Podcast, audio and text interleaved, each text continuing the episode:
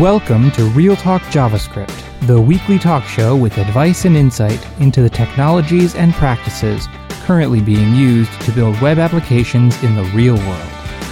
Each week, John Papa and Ward Bell talk to industry experts about their experiences writing, deploying, and maintaining web applications in HTML, CSS, and JavaScript. And now, here are your hosts, John and Ward. Welcome back to Real Talk JavaScript. Today's topic is open source and experiences with open source with the Angular CLI.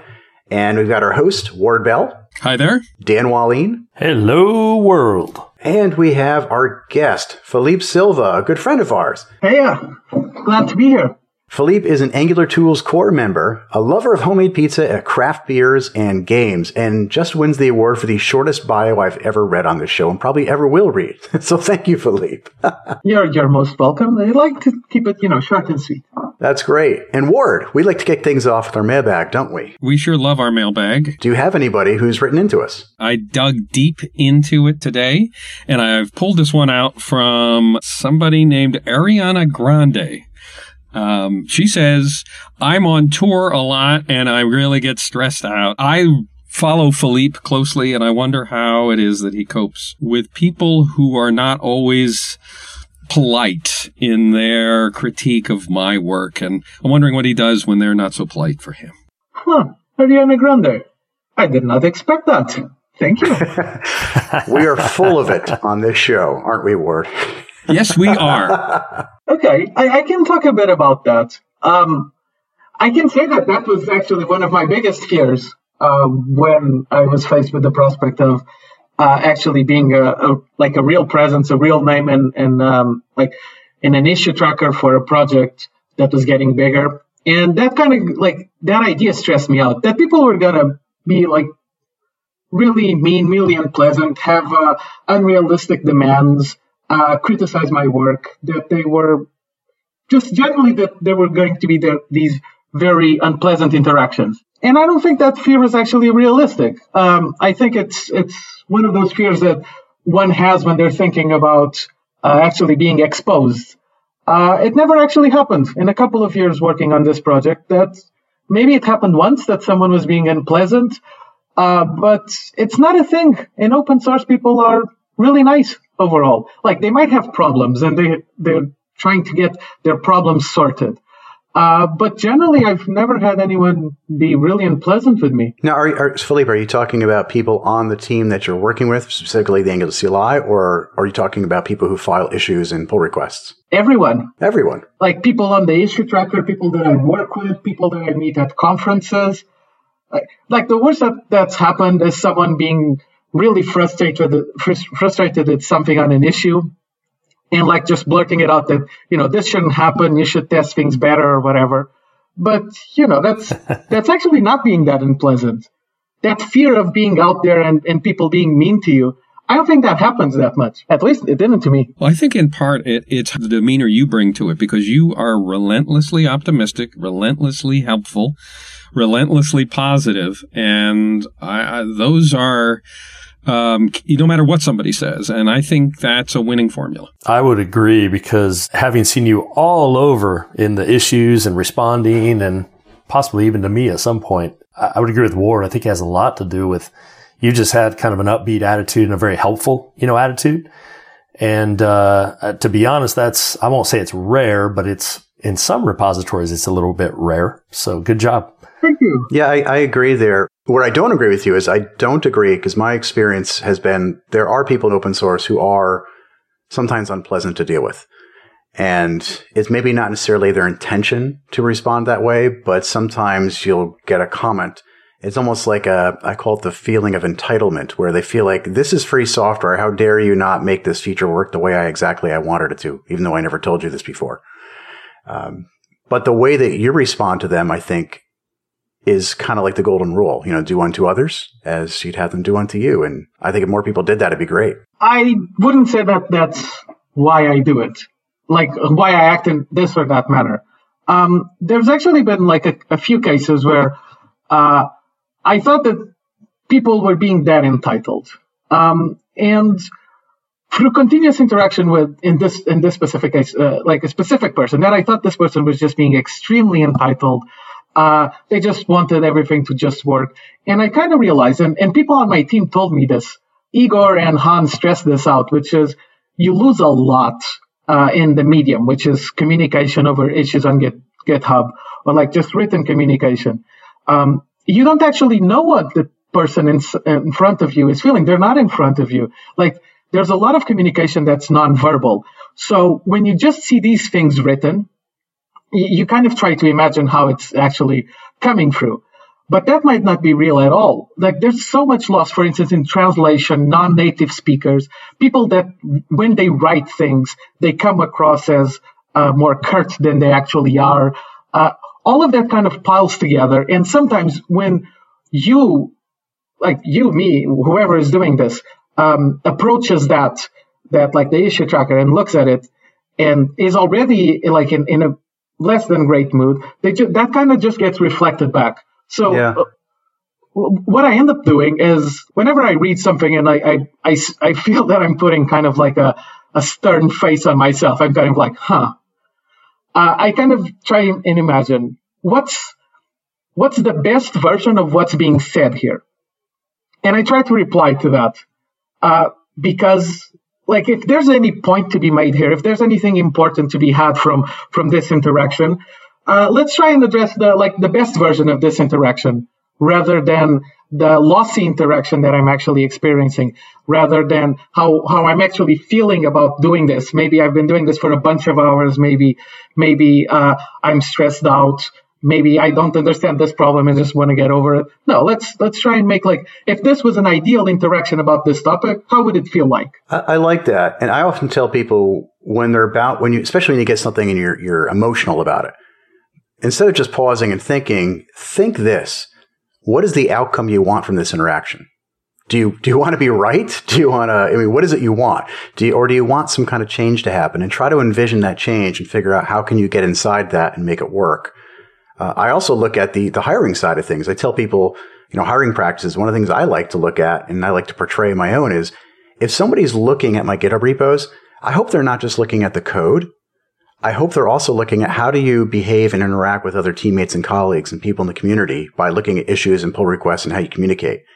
Because I want to work with somebody who can work with other people, kind of like you. Uh, Filipe is a, is a model in that. I agree. As far as I'm concerned, he's, he's always the person who's like that. Yep. Like, I, I, am very, like, embarrassed because, uh, hearing, hearing specifically you three say that, it, it kind of means a lot to me because when I was growing as a professional, uh, you, you three, you specific you three, you were very big names and still are big names in the industry. Like, and I've learned a lot from you three.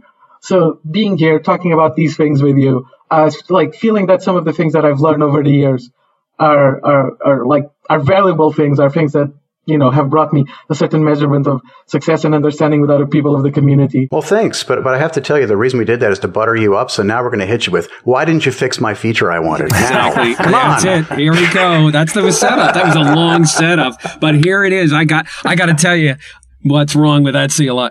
No. I will take all challengers. I have reasons. I thought a lot about things. well, I think, uh, I, well, I think we all, number one, appreciate that. Thank you. But honestly, uh, I think we, all three of us, and pretty much everyone listening that's involved, like you said, John, I think that's an excellent point. You know, the way you do interact with an issue or a feature request or whatever it may be, it kind of leaves a fingerprint, if you will, for future hiring because, you know, that's all out there. And, you know, the more you can get your point across without coming across as a complete, uh, you know, politically correct, uh, not nice person, is a good thing because like you said, that's, I don't want to work with someone who, you know, finds an issue and then freaks out about it. You know, we all want to work with people who find an issue and then offer here, here's how I can help or, you know, here's the issue and let me give you as much details, even though I don't think I can help. And Filipe, how do you, how do you attack like the real problems in these open source projects? I mean, you work on a big open source project with Angular and the Angular CLI, and lots of people use this. Uh, I think the numbers I heard from Brad Green recently were over a million people using Angular. Uh, and with a project that large, I imagine things like performance have to be really big in your minds. how do you deal with that when you've got that many people relying on your software? Okay, performance is a big one. Before performance, there, there's obviously stuff generally working. And then when they generally work, it's important that they work up to a certain threshold. So for me, a big part of actually getting a project that's reliable and making it work is like testing all throughout. Performance is, I feel it's hard to test uh, because Angular CLI itself, it, it, uh, it creates projects. So at, at the end, I don't actually know what you're running. I imagine that you're running something, you know, with these parameters, etc. But I don't know what exactly is the code that you're running. Uh, and that presents a, lar- a, large challenge in moderating and uh, keeping performance up to standards. So we, we're actually trying to improve uh, our testing of performance and benchmarking certain classes of projects, making sure that we're, we're always delivering at least like this, this rebuild time. Um, we generally try to optimize for up to medium projects because large projects, uh, like the, the current setups, we feel aren't, aren't very good for delivering high performance. And by performance here, I specifically mean build times and rebuild times. Stuff like Bazel that probably you've, you've heard about, and there's like some kind of mystique and some kind of uncertainty about, is supposed to deliver that sort of performance. And the, the techniques that it uses to actually do that is something that I, I don't really see in most uh, things that we have available on, on the base JS ecosystem. Um, but to like to give you an example of what trying to figure out performance uh, to me usually entails is performance usually isn't defined by the general case. when people have problems with performance, it's usually some kind of corner case most of the time. So it's it's a lot of it is trying to figure out what went wrong in in their scenario, um, and that involves a lot of debugging, like with the node debugger, um, and a lot of what I usually just call spelunking, because I, I, don't know about you all, but like when, when you pull out the debugger, are, are you absolutely sure of what you're going to find out? No. No. no, usually it's just error in a big long call stack. yeah. You know, I've seen these flame charts, and all I do is like, I want to get marshmallows, but I don't know what they are. Let's ask Filipe, like, what does he do? Because I've seen you look at a flame chart, and um, what do you do? I'll tell you what, when you saw me looking at a flame chart, I think it was roughly five days after I figured out that I had to understand what was happening there. Good. I'm not alone here. no, no. I, I, think those things are. I had this notion that everyone was uh, was extremely proficient in, in these debugging tools, whereas me was I was just putting a lot of console logs everywhere. I approached that that whole thing it's like trying to use the the debugger and like the flame charts and the and the performance logs. I went into it thinking I'm clearly the underdog here. I don't understand any of this. So I, I already went through that like let me attack this problem. So I open it up and I just see a bunch of stuff that I don't understand. I, and I think that I spent like 10 minutes trying to figure out what the hell is, is happening here. And after the, those 10 minutes, it's, it's a lot of what I call uh, investigative work. It's like you're following clues. It's like, oh, okay, so this took a long time. So let me click into it. Clicking into it gave me nothing. Let me try and click. Maybe there's another way to view this information. Uh, maybe maybe I can like use an, another another display here. There's a couple of options here to the left. There's a couple of options here to the to the right. Let me see what I can do. And it, it's like everything. After after you spend a couple of hours trying to dig into it, you kind of understand it a little bit better. But at, at the end of the day, it's kind of just like you, you take your intellect and you kind of apply it to a problem like a hammer until you get a couple of results. And then maybe you refine that approach. But that's how it starts. Let me take a quick pause here as we pause for our sponsor. Today's podcast is sponsored by NativeScript, a free and open source JavaScript framework for building truly native iOS and Android apps. With NativeScript, you code in JavaScript or TypeScript using the popular frameworks Angular and Vue to leverage the power of native APIs and UIs. NativeScript is a lot like React Native, but for Angular and Vue. With NativeScript, you use the tools and techniques you already know, like CSS and NPM, to build native apps for multiple platforms from a single code base. Check it out at nativescript.org slash realtalkjs and get started with NativeScript today using just your web browser and a smartphone. We're back with Real Talk JavaScript, and we're talking with Filipe Silva about real world open source and his experiences on the Angular CLI team. Filipe, we are just talking about flame charts and, and performance and how you guys deal with that on the team. Is there a example or some place you can point people to and like how you evaluate those? Like how does somebody learn more about what to do with a flame chart? Click it. Click like if you have a in, in the case of performance, you're trying to do something like, oh, I started recording now, you know, and something happened and I want to see how, how, what, what time is being spent here. And then you stop recording. And that's how you get started. Um, and like the, the Mozilla pages about uh, the node debugger are great. Uh, there's like a couple of, of repositories that might help you with that. But at the end of the day, uh, you're just you're using the node debugger, you're connecting it to Chrome, and you're trying to get a couple of charts that you can read later. As long as you can record something, you're grand. You're saying that there's no really great resources out there to learn how to do this. It's just uh, feel your way forward. Is that the current state of things? When I was trying to look for ways to properly debug performance, I couldn't find anything amazing. But part of that is, is really because debugging performance kind of takes you back to the fundamentals of, of how computing works in general at the end of the day, time is being spent inside a certain scope, being be it a function, being like a program, um, anything, and you're trying to figure out how much time is being spent in each. And in specific, the node one, uh, it will give you time spent per function, or it will give you stuff like uh, how much memory was allocated for objects, and sometimes what kind of objects they were. Uh, but on anything that's big enough that you care a lot about its performance, and we're talking about minutes, you have to imagine that thousands of functions are going to be invoked, right? It's very specific to, to the program that you're debugging. And at the end of the day, all, all you want to know is where is my time being spent? What are the functions that are spending most of the time in this program? And then you take it from there. And then you kind of just do some basic stuff like, what if what happens if I just kind of comment out most of the content of this function and run this again? It's very iterative. It's it's very like you have to understand that you know there's there's a function that allocates a certain piece of memory it takes certain time to run. If it runs asynchronously then maybe this time is being occupied in a way that's not so obvious. Stuff like that. Sounds painful. When do you decide to do it and when not? When you know and think about a regular developer like like oh say me. What is the trigger that says okay it's time to go in? It's when something is taking way longer than you want and you want to know why it's it's that simple question.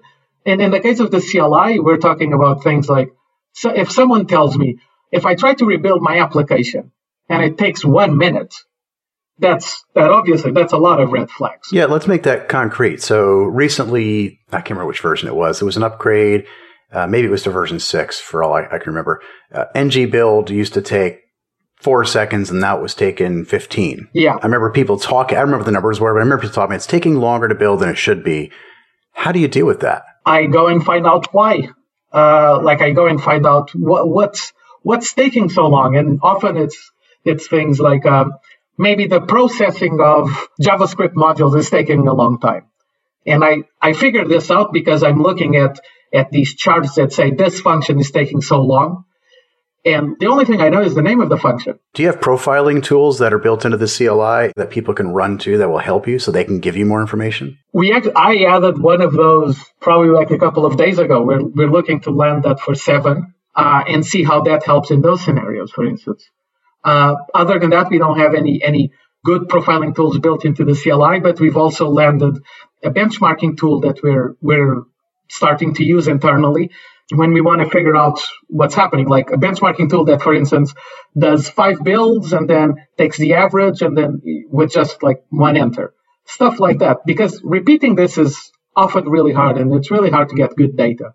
So I want to go kind of, you know, I want to take this and I want to go in a, in a slight different question, which is still a performance related thing. I know you've been really deeply involved in how it is that they, you know, the Angular figures out lazy loading and stuff. And I've been, you know, like the, the word is, hey, lazy load everything. So I'm doing it, but I can't for the life of me know whether it's actually making a difference at all. So Talis, does lazy loading actually do anything or is it just one of those dances that we're told we have to do? Okay. I can answer that. It does. And I can tell you, I, I can tell you how and why from my side of things. So from the build system side of things, instead of having one giant bundle, the main bundle, that would have easily on some applications like two megabytes, you end up having a bunch of smaller ones. Uh, and that really helps, especially if you can move the big payloads onto the smaller bundles, because it's if you if we consider like the three megabyte example or two megabyte, if you can actually get that down to one megabyte, you might think, oh, well, that's just half. That's not a big difference. It actually is a big difference because when you're waiting, when you're in the internet and waiting for something to load, your patience isn't linear. You're like, oh, well, this took 10 seconds. It's twice as bad as taking five seconds. No, it gets out of hand really fast. So, like, just from a transfer side of things, that's very big because most of the time that you spend waiting for something to load on your browser, it's either because it's like doing heavy computing or you're just waiting for code to arrive. And the less code you can get to, to be transferred, the faster it is. Like having a snappy experience is not to be underestimated.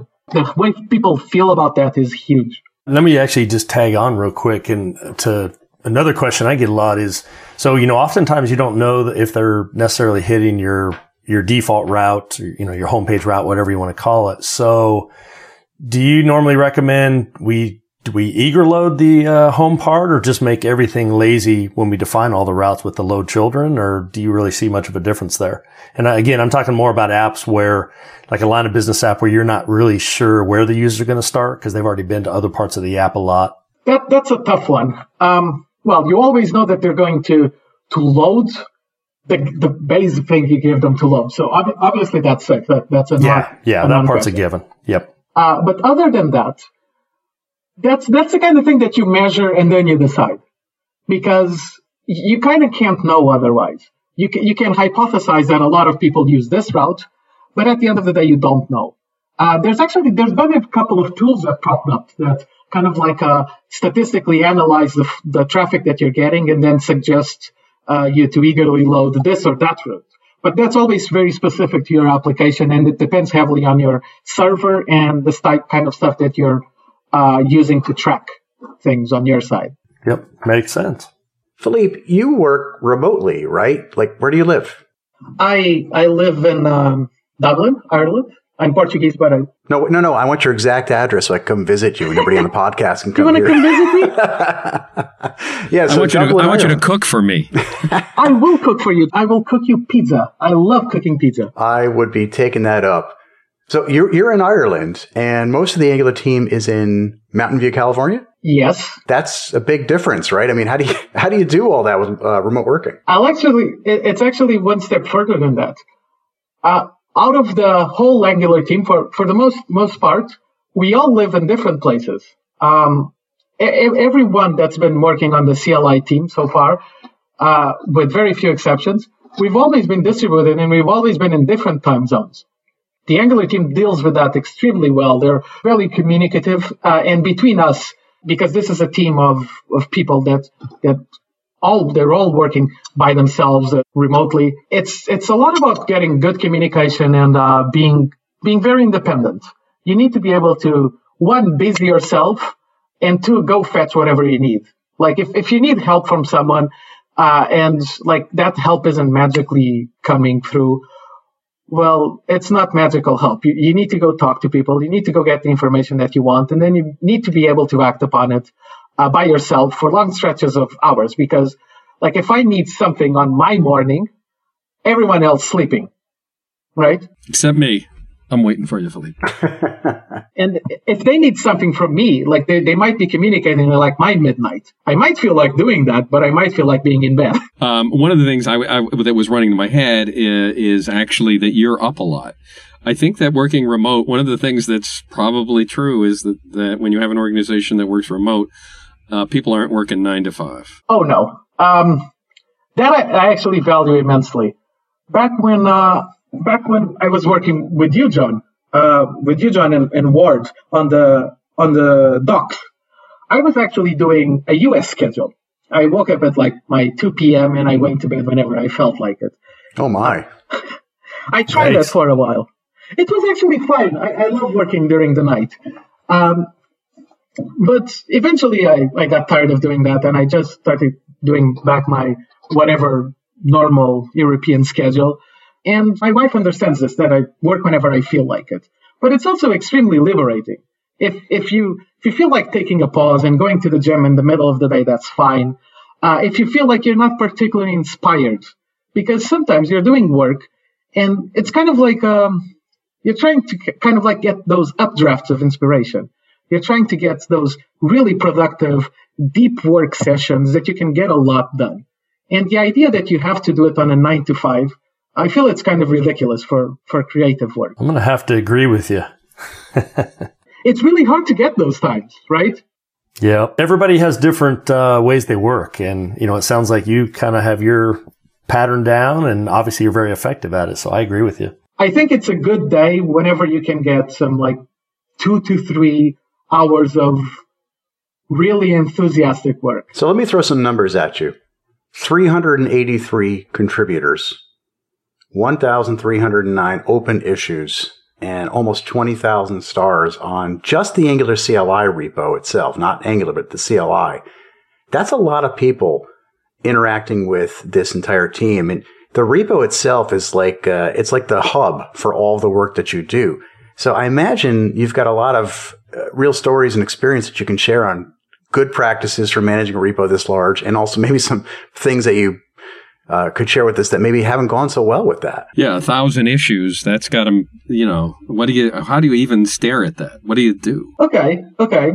Um, the number of issues is, is a, it's a really hard number to keep down, especially as as more things go up. And by the way, there's 7,800 closed issues. So in perspective, that's not so bad either. Yeah. But keep going. But it's a daunting number, right? You look at it and you think, I'm never going to be done with this. Like not today, not tomorrow, not a year from now. Um, and when, when you start seeing those, those big numbers, it's, uh, as far as issue triage is concerned, it's when you start thinking, I, I need to, I need to let some, I, I can't actually do everything. I need to choose what I'm actually going to do and what I'm actually not going to do right now, uh, what I wish I can do in the future, and what what maybe like the best that I can do is I can keep this open. Maybe someone else will pick it up. So kind of like getting into the mindset that you're not going like if it's too much, you don't actually have to do every single thing that's here, but uh, you definitely have to do the important ones. So sorting it out, trying to figure out what's important, trying to figure out what's not as important, trying to figure out what affects a lot of people, getting like this sense of being able to read one of these issues and being immediately able to realize this is very important. Stop everything. We need to talk to the team. Like, this is a big problem. How did this happen? Do you have a routine? Do you set aside an hour in the day where everybody goes through and says, okay, let's sift through and find the big ones? How do you manage it? Well, we've gone through various different ways of managing it. The, the way that we do right now is that we have this like separated procedure. Um, so this only really works for teams that have a certain number of people, which is the person that's doing caretaking duty. What's caretaking duty there? Okay. Caretaking duty is uh, doing initial triage of issues. So putting a couple of labels that just kind of describe, oh, this looks like it's, it's, it belongs to this feature area, or this looks like it belongs to the other feature area. And that's also the person that's responsible for doing releases. And that's a rotating position, right? I mean, among the team, you don't designate the permanent caretaker. Yeah. Everybody has to take the job, which I think is actually a, a good thing because you don't just load it on one person and make them the mortician. Yeah, that's really important. Like at sometimes in the past, right now the caretaking position here is it's kind of light in the sense that you never do anything that's very deep. Like although you have to figure out what's kind of like the functional area that this issue belongs to, you don't have to figure out exactly how bad it is or, or whatever. Uh, but at, at times in the past, there was like a caretaker that did both things, and that was a that was really responsible for saying how how what it is, how bad it is, evaluate this for everything that was coming through, and that was really that was too much. Like you get very nervous. You you think I don't actually understand this functional area uh, I, I don't know how to classify this. And that's kind of like too much pressure, and that doesn't work very well. Just to help the audience, so everybody takes a turn, and, the, and a turn lasts about a week, and then and when you're the caretaker, you don't have uh, development responsibility. Is it kind of like that? No, because this this time being caretaker is so light. That's the kind of thing that maybe you do in like half an hour to one hour each day.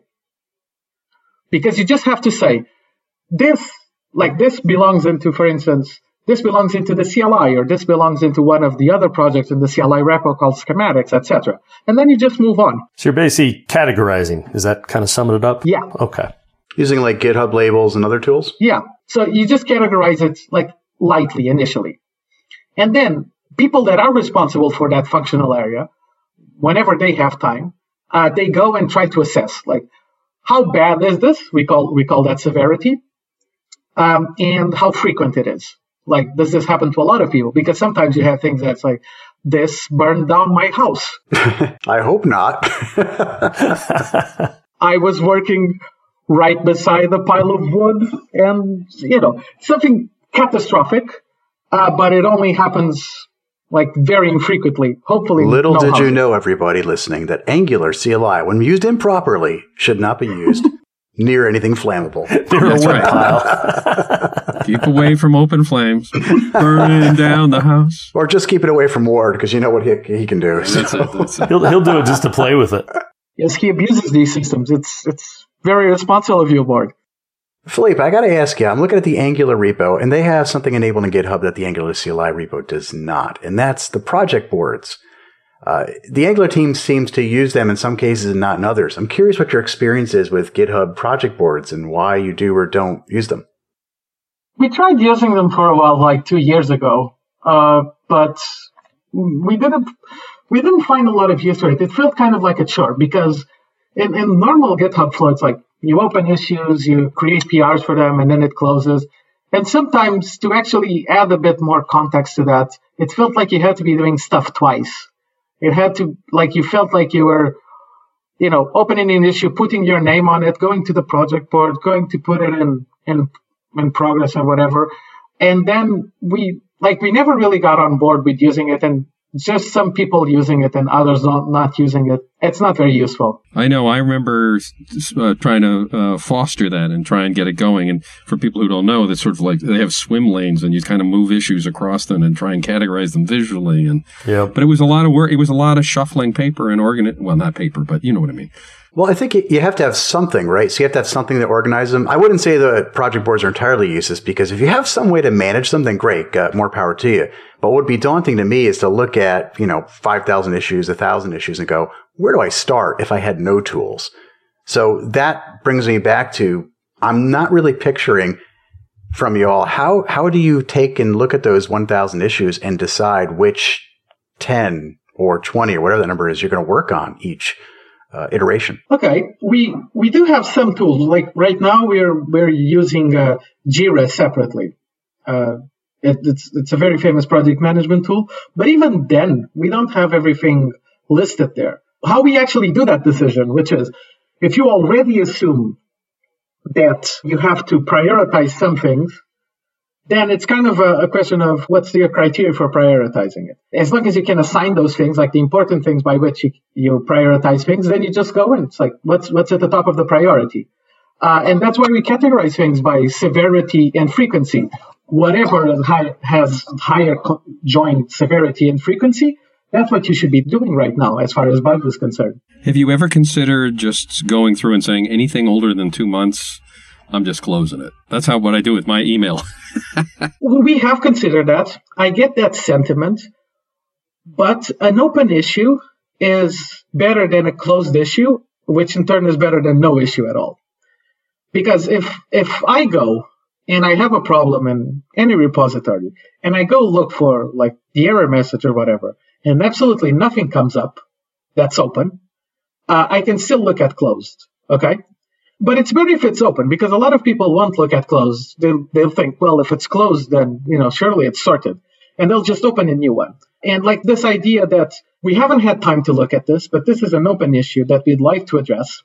This is important. Like, eh, just because you think that you're not going to be able to address that anytime soon, uh, maybe things will change. Maybe this is part of a, a bigger story that's more important now than it was like two months ago. Maybe maybe someone wants to pick this up, and no one's looking for for closed issues to see work that they could done they could do. They just they, if you have something on the open issues that they could tackle and they have some time, maybe they'll try and help. I like it. Yeah. Maybe personally, I'm I'm leaning towards if I haven't looked at it in a couple of months, I'm not going to look at it. And and if it's really still an issue, somebody will say, "Why did you close my issue?" Or they'll bring it up and they'll create a new issue, and that's cool. If it's they create a new issue, that's great. But the idea of staring at a thousand open issues, uh, I find it mind blowing. But that's why we're having the conversation. Is like, how do people handle it? Me, I, I just say, yeah, you know, I, I just erase them, not erase them, close. But that's that's different. that's the now we know what happens. Now we know when zero setting word. Yeah, exactly. That's why, Yeah, your prob- that's why your projects have no problems. that's why exactly. That's why it always looks like I have problem-free code. Because you just erase them. I like it. Yeah. Let me ask real quick, uh, because you've mentioned, I mean, this is a lot of work, obviously, to, you talked about prioritization and severity and frequency. So, you know, at some point, I think you said, has it been about two and a half years you've been involved with I this? think Is so. that right? Yeah. Something like that. So how do you, uh, I mean, you obviously have a very upbeat and positive attitude and I love it, by the way. But, uh, for, you know, I have seen a lot of open source projects out there just over the years where my guess is the fatigue of constantly keeping up, you know, kind of gets to people and a little bit of a slowdown on some of them. So how do you keep from, uh, or what techniques would you recommend to people f- for kind of avoiding that burnout of handling that? Dan, that's a great question. Before you answer that, Filipe, let's go to our sponsor. Are you building a web application? Need to deliver it soon and don't have the people to do it? Maybe you're not sure your company has the skill set or experience to do it. And maybe we can help. I'm your host, Ward Bell, and my day job is building applications for companies like yours. I don't do it alone. I'm president of IdeaBlade, a consultancy that specializes in enterprise web application development. We're particularly strong in Angular, RxJS, NGRX Redux on the front end, and .NET and Microsoft technologies on the server. We're a small, tight-knit group of people handpicked by me for their expertise, experience, integrity, and team spirit. Maybe we can help you with architectural guidance and hands-on development. And if there's something we don't know, and in our field, really, there's too much to know, we can draw on our personal connections in the Microsoft RD, MVP, and Google GDE networks, as well as our international circle of really great developers, people we know and trust personally. If you got a project that's keeping you up at night, shoot us an email at info at ideablade.com. That's info at ideablade.com. And now back to the show. We're back with Real Talk JavaScript. And Filipe, we were just about to ask you, how do you handle or what kind of advice do you have for handling JavaScript fatigue in the open source world? That's a good question. I think it's important to realize that this whole thing about going for an issue tracker, that, that's real work. Uh, it's it's not as if it's this minor thing that uh, you should be able to do very quickly. That it shouldn't like it should be no overhead on on your kind of uh, project. It's not like that. It's real work. It's going to take time. It's going to take brain power. It's an investment. It's not as if you know it's magically done very quickly.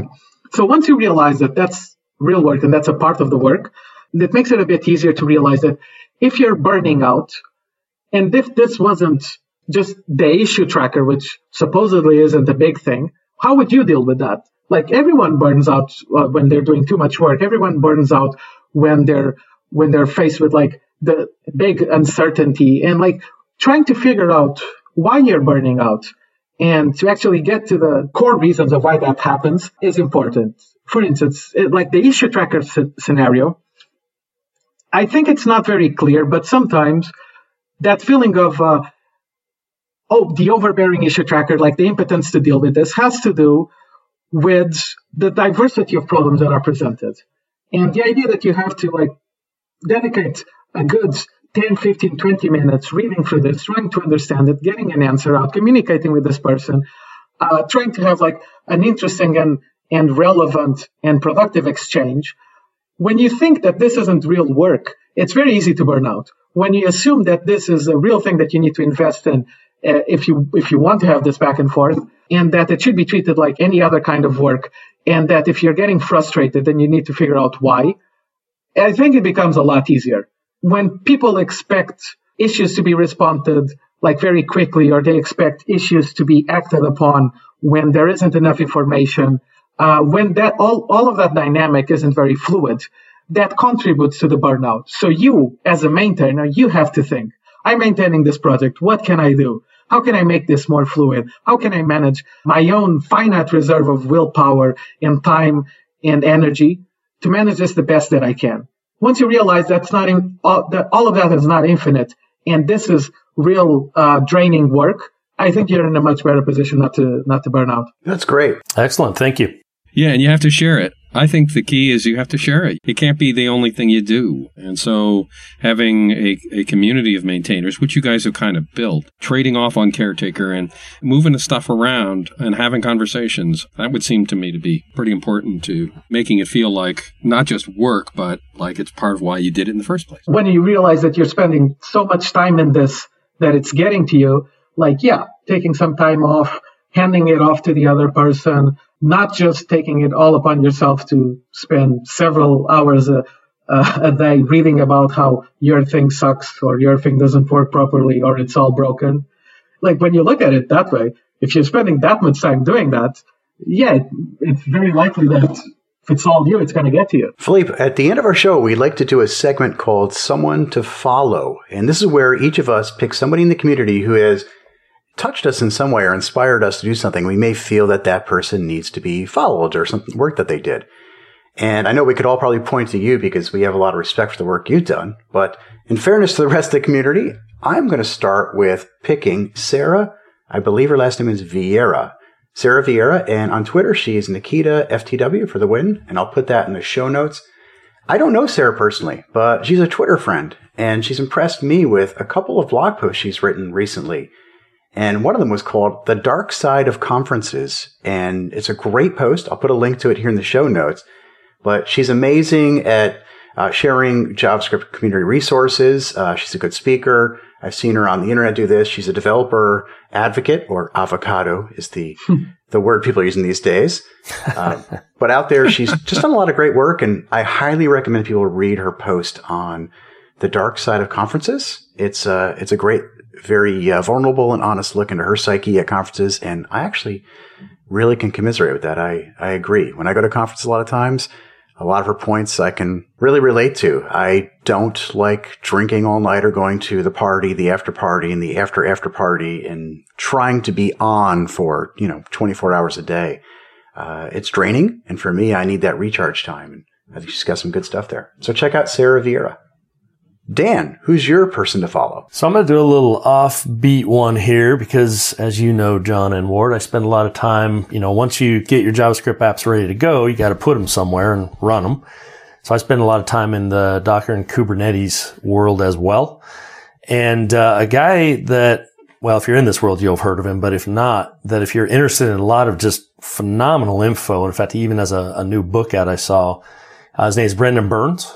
He's the Kubernetes co-founder, actually. His Twitter alias is Brendan D-A-N, Brendan D Burns, B-U-R-N-S.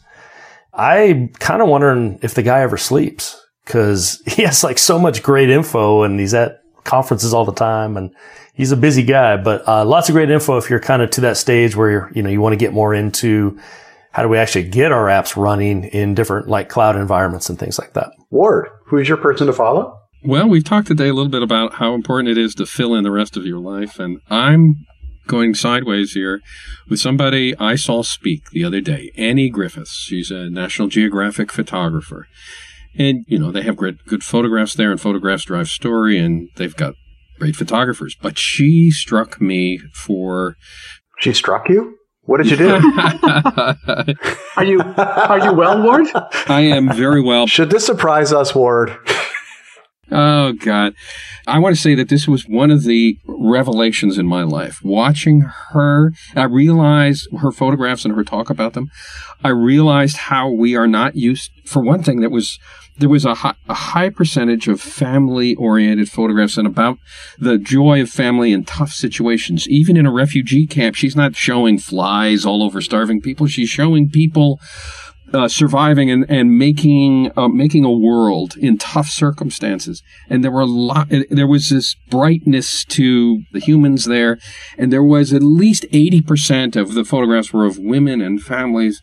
And insights into communities that I, as a guy, can't see. But I realized we don't see these pictures. Most of the pictures we normally see of women are like models and, you know, trying to sell goods and things like that. This was just people. And I think if you have a taste for great photography that means something, check out Annie Griffiths. Awesome. And Filipe, who would you like to say for someone to follow? There's someone that I, I would recommend to be followed, but to be honest, I'm, I'm not that sure if uh, if maybe this is a person that everyone knows. I, I don't know. I, I'm not too good with having that notion. The, but the person, anyway, is Dr. Uh, Axel Rauschmayer. I think that's how its name is pronounced. Yeah. Oh, yeah. Great, uh, great post. His blog, uh, Duality, like a two and ality dot com. Um, I've learned so much there. I feel for me, uh, I, am very impatient. Uh, the way things are delivered, it's it's delivered very objectively. It's like this is how you do this, and then like a code example, and, and rarely you have a post that's very long. Um, and I feel like it's delivered in the exact way that makes a lot of sense to me. So I look at what he does, and I think, geez, I I wish I could uh, write uh, educational material that well. I it's just presented in a way that goes directly to my brain. That's great. And If you could give us a link to his blog, uh, we could put it in the show notes for afterwards. Sure thing. He is one of the greats. I wanted to say he is that guy really is one of the greats. Filipe, we want to thank you for coming on. It was a pleasure to talk with you today, especially after working with you for many years with Angular. And I think from all of us, I want to say uh, we really thank you for being on the project. We feel like the project has benefited from not only your, your technical expertise, but also your, your great personality and gentle touch with the community. Absolutely. I thank you immensely, but I have to say that you guys are are like were the shining stars that I was following, and I really wanted my work to be like your work. That's how I felt, and I still feel. Uh, oh, that's good to hear. Well, thanks. And thank you, all you listeners, for listening to our episode of Real World JavaScript. Filipe Silva and the Angular CLI. Check it out and check the show notes for all the links and things that we talked to. And we'll be here every Tuesday morning.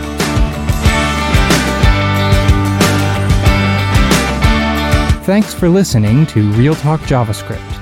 This show and all of our shows are available at www.realtalkjs.com with links and notes.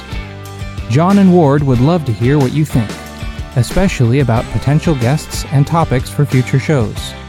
Follow and send them a message on Twitter at RealTalkJS.